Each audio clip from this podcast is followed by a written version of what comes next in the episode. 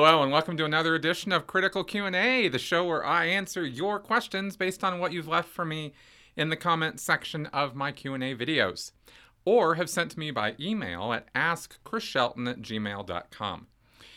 Okay, guys, uh, boy, I, I hope you get a chance to check out my podcast this week. I um, I think I probably talked a little bit too much in, in explanatory mode a bit, uh, you know, in the first half of the podcast, but it's mostly about the subject of suicide and suicide prevention, something I actually went to a workshop on this week about. I wanted to talk about it. I thought it would be relevant and important and useful, especially in the area of, you know, what we talk about all the time. I mean, it has something to do with some of that, right? Um, anyway, so that is there for you guys to check out. Also, this week I have another thing that you guys could possibly use, utilize, find helpful to you, and also help support the channel here. I signed up as a Amazon associate or influencer or something. So there's a link in the description section below to uh, my storefront on Amazon. I'm not like you know, trying to sell things on Amazon, but I do uh, have people have asked me many, many, many times uh, about books I would recommend or materials I would recommend to read. So I put together little lists of Scientology books. Uh, you know, yeah, of course, mine's on there.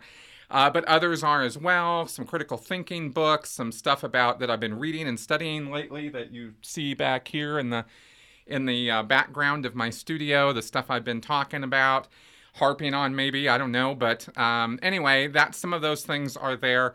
And if you buy them through my storefront, then I get a percentage and it helps support what I'm trying to do here. So, anyway, you guys can check that out. Um, so, now we got some really great questions this week, and I intend on giving some really complete answers. Um, so, let's get to it. Robert Wancha. Love your channel. I have hundreds of hours into Scientology research. One of the aspects I find intriguing is the Sea Org Navy uniform ribbons. I found a rank chart, so I'm good on ranks, but can you please explain the ribbons? What do they represent? For instance, is there a ribbon for achieving clear, another for OT1, OT2, holding a commanding officer position, etc.? Okay, great question. Um, I'm actually going to throw up a screenshot here of a picture of me in the Sea Org in my uniform. And I believe the ribbons you are referring to are those colorful bars. They are called campaign bars or campaign ribbons. And uh, you can see I have quite a few of them. Um, I've seen people who had, I mean, you know, they go all the way down. uh, lots and lots of them. So let's talk about what they represent. Mainly in the Sea organization, they represent courses that you have completed. There are certain courses or training actions that people do that they get a ribbon for. Um, there are um, different, but there aren't. I don't recall, maybe there are, but I don't recall seeing ribbons for processing or case levels. Like you asked if there's one for clear or OT8 or something, and I don't think there are. Not that I recall uh, from when I did my study of this stuff. You learn about all this when you get into the Sea Org and are doing the Estates Project Force or the EPF, which is the equivalent of their boot camp. Um, so I'm, I'm drawing from on memory from memory here uh, on you know what I read about this stuff many many many years ago. Um, there are there is one that spe- that is specifically if you are mission trained. And in the Sea Org, when you go out on missions, those are like projects. You get, you know, you get specific set of orders to go do. You get fired out with somebody else. You go to a distant location, or maybe you stay on base. That happens sometimes too you get an on base mission. But anyway, there's a blue, I believe it's a blue ribbon that it signifies that you're mission trained. And then when you go out on these missions and you come back, you get graded on the mission, whether it was well done, very badly done, you know, et cetera. And if it's a good job, then you get a little star on that ribbon. And a black star indicates one successful mission or project or whatever. Uh, a silver star represents three, so you could easily get, you know, up to nine on there uh, pretty easily with three silver stars. Maybe gold stars represent five. I don't really remember, but that was sort of the numbering system for it, so you could, you know, show off that you are a very good, successful missionaire. there were other ribbons that uh, signified. Um, uh, specific projects or accomplishments that were done. For example, when um, when the Sea Org decided that all Scientologists, I think this was around the year 1999 or 2000, when they decided that they were going to do this online program where all Scientologists were going to get a website and they were going to promote Scientology, and this was how they were going to outdo all the critics and bad news and bad media on the internet is they were going to flood the internet with Scientologists and, and all having their own websites. So I got a ribbon for having worked on that project. There were only about, I don't know, 10 people or something who got that ribbon. And I was one of them. So that signified, you know, that particular campaign, I guess you could say. Um, so those are the kind of things that are signified by that. Um, yeah, different courses, different training, uh, different events that you've been involved in. That was pretty much it. And as far as the lanyards go, because there there's a shoulder uh, chain that gets clipped here, that's for petty officers. And if you see a gold uh, braid uh, lanyard, then that is an officer lanyard. When you go out on a mission or project, you get a green lanyard. It's a green braid lanyard. If you are, say, from the continental management level, then you're going to get a green one. If you're fired out on it, and you wear that lanyard for the duration of the project that you're on, so it signifies, oh, he's on a project, right? Uh, if you get a blue one, that indicates, I believe, that you are on an international level mission. And so if you see somebody, you know, uh, wearing that, then that means, ooh, they're on that, you know, special int mission or something. I think that's how that works. And then the inner, the senior, senior, senior international executives, when they are in full dress uniform, they have um, a lot of gold and braid and all that, but they have a very big, thick gold lanyard, and it's a sort of a, a, laced deal, and that indicates senior executive. So you'll see those kind of things. And that's basically how the Sea Org uniform uh, breaks down. Alex Can. How the heck do you come out of a cult and apply yourself to making a living? Well, how do you? Basically, you, like, like anybody else, you take the skill set that you have and you invest as best you can in trying to find some kind of job or employment or means of exchange so that you can get your three basics taken care of right away. I, this is something whenever I talk to somebody who's just come out of a cult situation and is trying to get their bearings and their feet on the ground and stuff, there are always three super, super important points that must be taken care of before anything else. And that is roof over your head, food in your belly, means of transportation, right? You have to have those three things taken care of before anything else will be really meaningful or helpful to you. So those are always the first things. And as far as trying to find work, well, there's, you know, there's a lot of unskilled labor out there that people can do. But also, let's let's take a moment and really take a look at this. People coming out of let's talk about the Scientology and the Sea Organization specifically. Um, you know, pretty much every Scientologist, other than a, a you know, the, the group of Sea Organization kids who grew up in the Sea Org, and you know, and there's there's however many of them there are, um, you know, I think a couple hundred of them probably. Uh, other than those people, most people in Scientology come into it having had at least a high school education already. Uh, most public Scientologists see to it that their kids get educated, uh, and the affluent ones, who are a lot of them, also are very interested in their kids going to college. Uh, unless they fully buy into the whole, you know, Hubbard anti-college, anti-establishment line and rhetoric, and then they, you know, encourage their kids to join the Sea Org, and they're they're very happy about that instead. But almost all of them insist on or really push hard to try to get their kids at least through high school. Uh, or through the private school they're paying for, or even if they're sending them to a Scientology school, they still want them to get you know, some kind of basic education. So, pretty my point being that pretty much everybody coming into Scientology has some, you know, high school, maybe some college education. Um, so when you come out, of course, you are just like a new person coming out into the workforce and, and going. It's just that you've been through some experiences other people haven't been.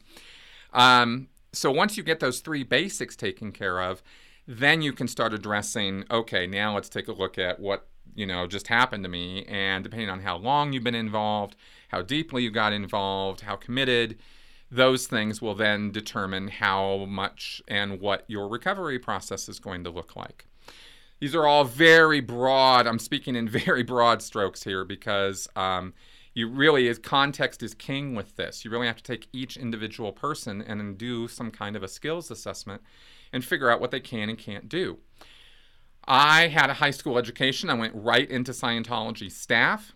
As a Scientology staff member, I learned how to uh, give orders, receive orders, run people. I was a, an educator in a way. I mean, as a course room supervisor, I wanted to impart information and education to people, and I got, uh, you know, I, I got okay at it given Hubbard's insane methods of how to go about teaching. I mean, it's still the matter of the supervisor and the students working together and trying to help the person to understand concepts and ideas that they're reading about. So I, you know, I feel pretty confident in my ability to sit down and help somebody learn something, for example. I don't have a four-year degree, so I, you know, I'm not going to go off and and be a, get hired as a teacher right away. But I could very easily see getting into teaching English as a second language, or I could get into teaching, um, you know, a broad range of things, right? Just based on that skill set. Um, I, I, you know, I don't know that other people who had a similar experience to me would be able to see that, say the same thing or feel confident about that. I'm just going to talk about me now, right? Um, other skills that I acquired while I was in Scientology was I taught myself how to do computer design and uh, marketing, graphics type work. I did uh, newsletters, promo pieces, things like that. I taught myself how to do that kind of stuff. I taught myself Photoshop, Illustrator. Um, I even, you know, taught myself uh, how to do iMovie and stuff at the end, at the end of my CEO career, uh, as I was making recruitment videos and, and stuff like that. Like this was all just stuff I was learning how to do internally. And all of those skills immediately translated into what you now see me doing. Um, also, let's see, executive functions, uh, spreadsheet work. I mean, I learned Microsoft Office. I learned how to do computer programming while I was in the Sea Org. Uh, I taught myself that because I was really interested in trying to make our office more efficient. And uh, so I just taught myself Visual Basic, uh, and then HTML, and then you know uh, JavaScript and VBScript, and I was writing web pages and stuff, and it was just incrementally learning, you know, one thing after another after another, and applying myself to it on the job. You know, I was actually doing my work and doing this at the same time, giving myself maybe an hour or two a day or something and working on that you have, uh, you know, to, to go away from me for a while in the Sea Org, you have a wide range of jobs. You have engineers, you have electrical engineers, you have plumbers, you have like tradespeople, real professional level tradespeople, because that's what they learn to do while they're there. You know, and, and if they're working in the estates area, for example, where they're doing grounds work, plumbing work, carpentry, you know, renovations work, that kind of stuff that's also something I learned how to do while I was on the RPF. Is I learned how to do woodworking and carpentry and cabinetry. Uh, I built desks, I built shelves, I built tables, I built chairs. I mean, just we just built this stuff. That's what we did for the uh, ideal orgs. Um, so there was a lot of uh, tool work and, and, and that kind of thing that I also learned. Uh, a lot of people did. And those skills also are transferable when you leave to construction work or simple uh, mechanical work, stuff like that. So, um, so I, you know, so I've seen people. Uh, oh, for you know, people in the galley, they learn how to cook. I mean, they, you know, I I'll complain up one side and down the other about the quality of the food that we ate when we were in the Sea Org, but that doesn't change the fact that there were people who were down there working their asses off to make all that food for hundreds of people at a time. I mean, that's a whole nother skill set. And sometimes the food, you know, when they had money and they could spend it on a decent menu, then we would have sometimes, uh, you know, some decent food. It was never anything that you would go pay for or that you'd, you know, go out to eat and feel like, oh my God, this was such a great meal. But it was adequate, you know, I mean, it was it was competent. So um, so you know, you get those kind of skill sets. So again, context and the individual really matter a lot as to how they're going to and what they're going to do when they leave the cult situation as far as making a living goes. So uh, I don't know. I think that gives some idea. Let me know if there's anything I kind of left hanging or left out on that. um, that's kind of how we do it, you know. And also, of course, now, one thing I should add, of course, is that now that we have the Aftermath Foundation in full operation, they are helping people find work or find get their feet on the ground long enough to establish themselves and get the roof over their head, the transportation and the food in their belly taken care of so that they can have the attention and um, time necessary to go out and get the job, the you know kind of work that they're that they're looking for. So uh, that's what I can say about that. Steve Wood. It is common knowledge now that many of the Sea Org members have to endure what can only be described as slave labor under incredibly harsh conditions. They have to run everywhere, call everyone sir, and have absolutely no communication with the rest of the people at the base. In fact, they are left in total isolation and treated, it would seem, like prisoners under a Russian or North Korea regime. Add in the fact of the appalling living conditions, terrible food, and the few minutes they have to eat it, and one is left wondering at what point are they saving the planet? Surely they can't all believe that this is done for some higher purpose and that they deserve this treatment, that they brought it upon themselves. Does nobody say, WTF, this is crazy? Or do they all just accept their fate?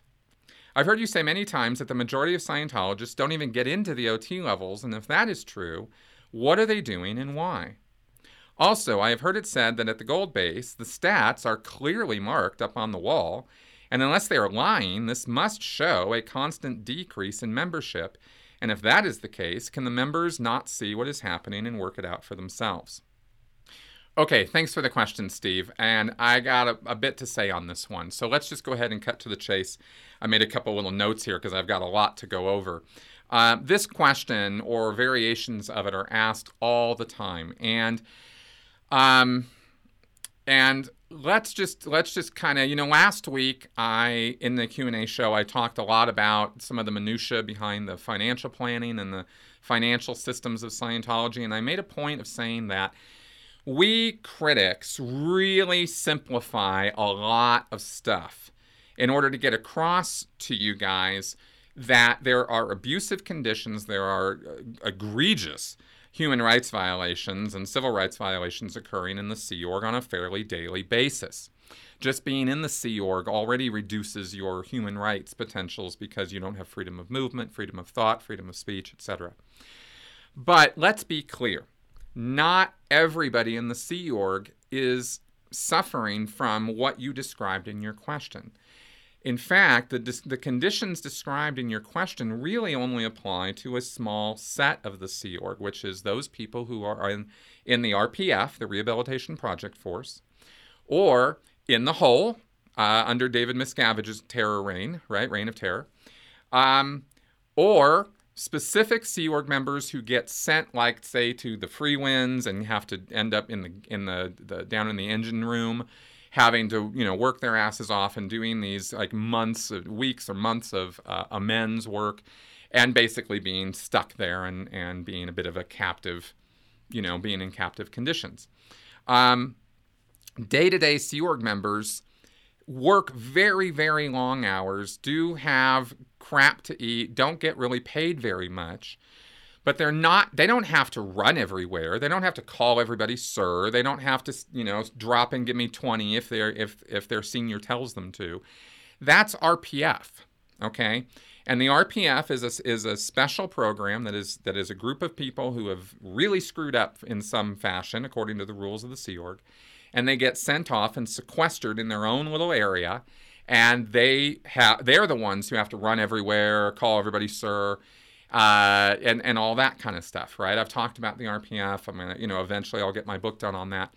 Um, so, because it really is its own thing, and it's and it's just impossible to really get across the full extent of the abuse that occurs on the RPF in you know in a comment answer format like this. I'd be talking for hours. I really would.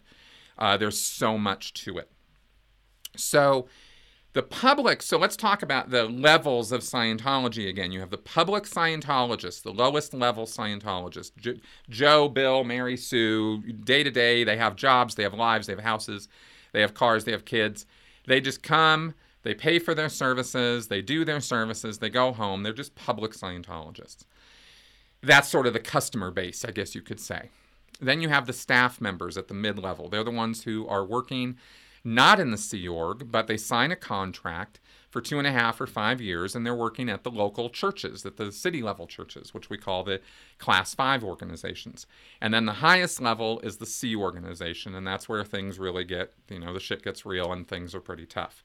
Now, I'm not trying to, I'm just trying to differentiate these levels. I'm not trying to uh, lessen the severity of what goes on in this entire operation, okay? Auditing is abusive. The training, as I talked about, is abusive. I mean, everybody's getting some level of abuse. But public Scientologists, for example, would never, ever put up with, you know, being told to run around everywhere and call every single person they see, sir, or get locked up in a room or something. I mean, they're just not going to put up with that crap, right? They, something like that happens to one of them they they hit the road pretty fast. I mean, their level of dedication is also significantly less than the staff or the Sea Org, which is why, right?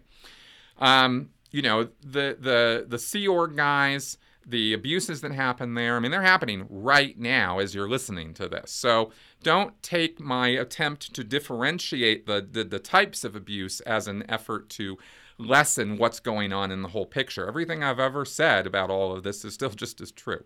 All right. But why would anyone put up with any level of this abuse? Okay, let's get to the heart of the matter now. It has to do with belief. It has to do with thinking or believing that what you're involved in is the single most important and most significant thing going on in the entire world. That's the, that's the mindset Scientologists get into. And they don't just get into a view that uh, isn't this great? Isn't this wonderful? Oh my God, it's so, you know, blah, blah, blah. It's, it's more like it's so special. It's so amazing what they have managed to somehow connect up with in their life with Scientology that they actually feel honored to be part of it. You know, like, oh, I'm so lucky that I managed to find this and get involved in this and, and, and do this and, and be part of the most important, most amazing, and most powerful religious movement that has ever existed on planet Earth. That's how they that's how they think. That's how they talk to each other about this. And that's how David Miscavige promotes and describes Scientology to Scientologists. Okay? So this belief thing, this is this instills not just a belief that kind of sits there and goes, "Oh, it's nice that I have that belief," you know. "Oh, I'm so happy that, you know, five angels can dance on the head of a pin." It's not an insignificant belief. It is something that encompasses and envelops their entire life, their whole worldview. Everything about a person's life is touched by Scientology in some some sense their work situation, how they see other people, how they see non Scientologists, how they interact with them. Everything is affected by this worldview. And it gives them, you know, a very strong sense of purpose because it's not just an idle belief but it's something that involves their active participation. Even at the public level, they have to, you know, they're constantly being pushed to go on course more, to go in session more, to do more and more and more and more and more Scientology. That's constantly what they're being pushed for. And while they might resist and push back against it after a while because they get kind of sick of all the phone calls and the incessant demands for their money, the dedication and purpose never lose their tarnish, you know, never get tarnished you see, there are always these bright, shiny beacons of hope that they hold on to. And they cherish those beliefs. They hold on to that purpose. It's what, it's what makes Scientology significant for them and, and so, so important. And you look at this and you look at what we talk about. I, you know, I describe the RPF, for example. I mean, all the things you asked in your question are the RPF. Well, I did the RPF. You're looking at somebody right here who did the whole goddamn program. I didn't I didn't go in and go, "Oh my god, this is too crazy. This is insane. I can't deal with this. Get me out of here." Like about you know 60 to 70 percent of the rest of the RPF, uh, because most of them leave. Right. Well, I hunkered down and I got through it, and I and I uh, you know uh, endured all of that abuse. Why? Well, because I loved my wife at the time, right? I was married and I very much wanted to make up for why I was there and I wanted to get back with her. And, uh, and so I, I had that goal. And I also believed, as, as badly as I knew the Scientology organization was not really operating the way it was supposed to, I still believed with all of my heart, I really believed that Scientology worked and that it was the only thing that was going to really be able to give any lasting permanent gain or help to anybody. So the idea of leaving was on my mind all the time, but the way I had it painted in my head was if I leave, I'm dooming myself to, you know, a life of normalcy in the WOG world. And it's going to be hell. It's going to be awful. I won't have any friends. I won't have any connections. I'm going to be, you know, I'm going to be, it'll just be awful, right? So I was able to endure all of that on the strength of that purpose and drive. And it's kind of interesting because if you think about this, it's not unique to Scientology at all. I mean, people go to war. People go live through the very, very harsh conditions. Um, the difference with Scientology, of course, is that there's you know a little problem with informed consent in Scientology. You don't really know what you're getting into when you when you get into it. When you go sign up for the military, it's a completely voluntary thing. It's not a, you know I'm not talking about conscription military these guys go, they sign up, they know pretty much what they're going to get into, or at least they have the potential to actually find out. I mean, if they're idiots and just listen to their recruiter and believe that re- the, everything the recruiter says, then they're in for some rude awakenings. But again, people get into these harsh, tough. I mean, look at the Navy SEALs, look at the Special Forces, look at the Green Berets. People idolize those those guys because of the uh, incredibly uh, tough situations and ordeals that they have to endure in order to become Navy SEALs or Green Berets or Special Forces. So, um, so it's not unheard of that people are willing to knuckle down and endure some really, really nasty stuff if they feel that the takeaway is going to be worth it. And now, let me ask you point blank, if you thought that you were involved in something, whatever it is, your job, you know, some activity you're involved in, if you thought that that was really truly going to make a significant difference in the world and was going to actually improve things for everybody across the boards, you'd probably be pretty dedicated to it, wouldn't you? You'd give up money, you'd give up time, you'd sacrifice even connections for that thing. That's the power of belief and dedication and purpose, you see. And of course, the emotional investment, which is what the, all of that, you know, is, is emotional investment. And if you're thinking that maybe you don't have anything like that, well, let me ask you this question. What would I have a really hard time, maybe an impossible time, trying to talk you out of? What belief do you hold or idea do you have that I would just never be able to talk you out of it, never be able to convince you that it's wrong or weird or stupid or is not something you should do or be doing. Right? That belief that whatever you thought of there, that's the kind of powerful thing I'm talking about, right? Whatever that was for you. It could be religious belief or whatever.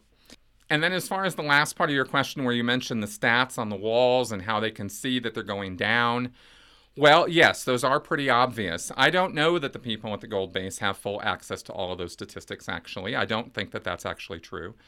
Um, I think that, you know, one of the, the key points of, of control within the world of Scientology is siloing the information. And Miscavige is a master at that. And he uh, doesn't let, you know, these guys know what these guys are doing, and these guys over here don't know anything about this over here. And so, is everybody going to see that the membership statistics are on their way down, down, down year after year after year? Probably not. The membership list for the International Association of Scientologists was one of the most closely guarded pieces of information I ever ran across when I was in the Sea Org. I got it, I received a copy of it because I was doing a very specific project that needed to process do a little data collation on all those names. So they gave me the list. And I saw it and I was like, wow, this is a lot shorter than I thought it was going to be. but did that cause me to then think, oh my God, we're living a lie? No, it, didn't. It didn't cause anything like that.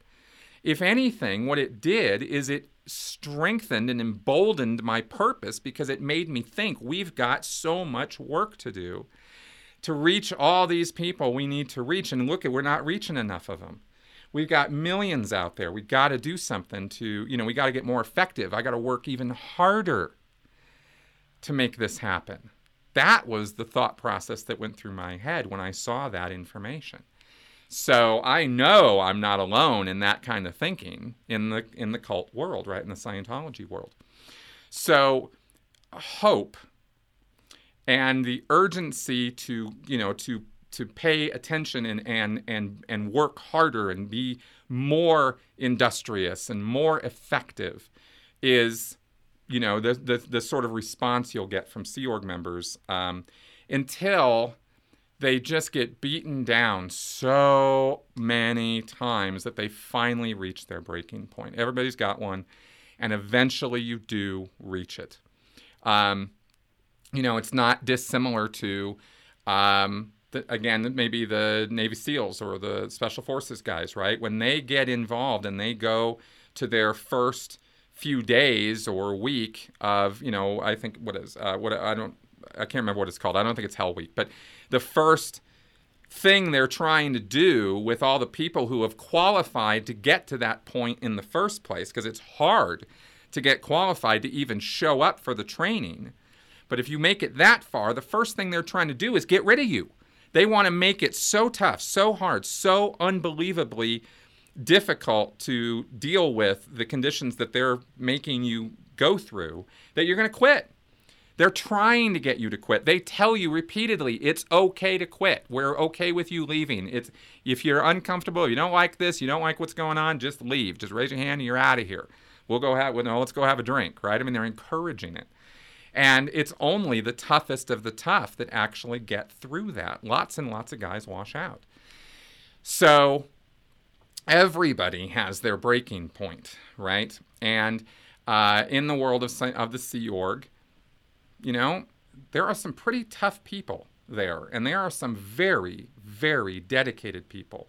And I think we kind of lose sight of that sometimes. We deride their uh, purpose. We, we, you know, denigrate their actions, and as well we should when they are human rights violations or they are contributing to that kind of thing.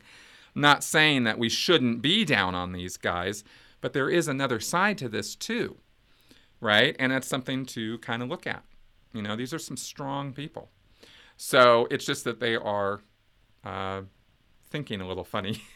okay. Anyway, think I think I've gone on enough about this, but I hope that uh, those are some of my thoughts on this on this subject. Banagor Paladin. What the hell are Scientologists thinking when they get in people's faces who were never Scientologists and start using words like SP and other jargon? Don't they realize that this literally means nothing to normal people? Almost nobody has ever heard of any of these idiotic terms, and they throw them around as if we're all supposed to know exactly what they mean. As one who has never been a Scientologist, they just come across to me as completely nuts. Sort of like the crazy guy on the street selling pencils from a cup, shouting about how aliens took his cat and made it into a dog, and to watch for the third coming of the great Alakazarek of Doom. I agree. It does sound pretty nuts, right? I mean, it is. It's just crazy. But I think the reason for it is because Scientologists really don't know what other words to use. You know, loaded language is a very, very powerful tool for indoctrination and for maintaining thought processes that you want people to have because the more you use a word, the more the neural pathways become used to that way of thinking and the more reinforced that kind of thinking becomes. So, you know, you don't think in terms of of psychotics or antisocials or something like that. You think in terms of suppressive people. And Hubbard's definition and delineation of what a suppressive person is is kind of unique, but it aligns closely with these other things, but it's not exactly that. It's its own thing. And so you start uh, thinking that way and the rest of the world just starts looking a little different. You know, the world outside of Scientology or before Scientology starts taking on this like they didn't really know what they were talking about. They don't really know what we know. They don't really understand people the way we do, right? So you start preferring this language because other people around you are using it all the time. And it just becomes second nature. And so when you go out on the street and you're going to confront some anti Scientology guy, you're, you're just you're just spouting off and and a person who's angry by the way and those scientologists who go out and confront protesters are angry people when you get that angry you know part the parts of your brain that are lighting up are not the rational reasonable parts they're the lizard brain parts right so it's like rah rah you know you just want to like throw those words out there as like insults even or this is just rah how you how you're gonna you know impinge on the guy because that's another thing, is impinging on somebody. In the world of Scientology, there is the idea that an intention is different from the words that you use. This is a this is a big deal in Scientology. This is what that whole yelling at the ashtray thing is all about. If you've heard about those drills where they'll take an ashtray and they'll start yelling at it and giving it commands, you know, they'll sit there and say, "Stand up." And they lift the ashtray up. Thank you. Sit down in that chair and they put the ashtray back down on the chair. Thank you. Stand up. And they'll repeat this for hours, you know, lifting it up, putting it down, lifting it up, putting it down, shouting at this ashtray. The purpose of that exercise is to differentiate intention from words. What you intend is the important part. And I'm making this motion because it's like from your thetan, from you, who basically resides in the head as a spiritual entity, you're intending something to happen. And the words are only secondary to that intention. So if you get that idea, then you can understand why Scientologists who come out on the street and start provoking or attacking or yelling or screaming at, at protesters, they're trying to theta slap them, you know? They're trying to, that's what they're trying to do. They're really trying to hit you with their intention, and the words are secondary to them. So they don't care what you think. It's it, it, what they're doing is for them. You see, they're not there to be understandable to you. In fact, in fact, the third aspect of this is if they can load you down with words that you don't understand, you'll leave. Because one of the things that Hubbard says is that misunderstood words or words that you don't understand will cause you to get all confused and blow, take off, leave. So if they can just throw a bunch of words at you that you don't really understand or, or can't make sense of, they're fine with that because they think you're going to leave all the faster. And all they're trying to do is get you to leave. They're not out there trying to convince you of anything. They just want you gone. So I think that's pretty much why you see that kind of uh, that kind of thing going on there. So hope that helps answer that question. Okay, guys. So uh, hope those answers were a little more complete than uh, you know you were expecting, and uh, were informative and educational and entertaining. Thanks for coming around and watching this week. I really appreciate your guys' support and viewership. And if you want to help me keep the lights on and keep the show going, please sign up on Patreon or check out the critical merchandise link below to my Spreadshirt site where you can get shirts and merch and stuff that helps support this channel as well as the Amazon storefront I just set up if you're interested in uh, books and reading and education. All right, guys, I will see you guys next week. Leave any questions, comments, or feedback in the comment section below, and I'll um, and I'll take a look at them. Bye bye, guys.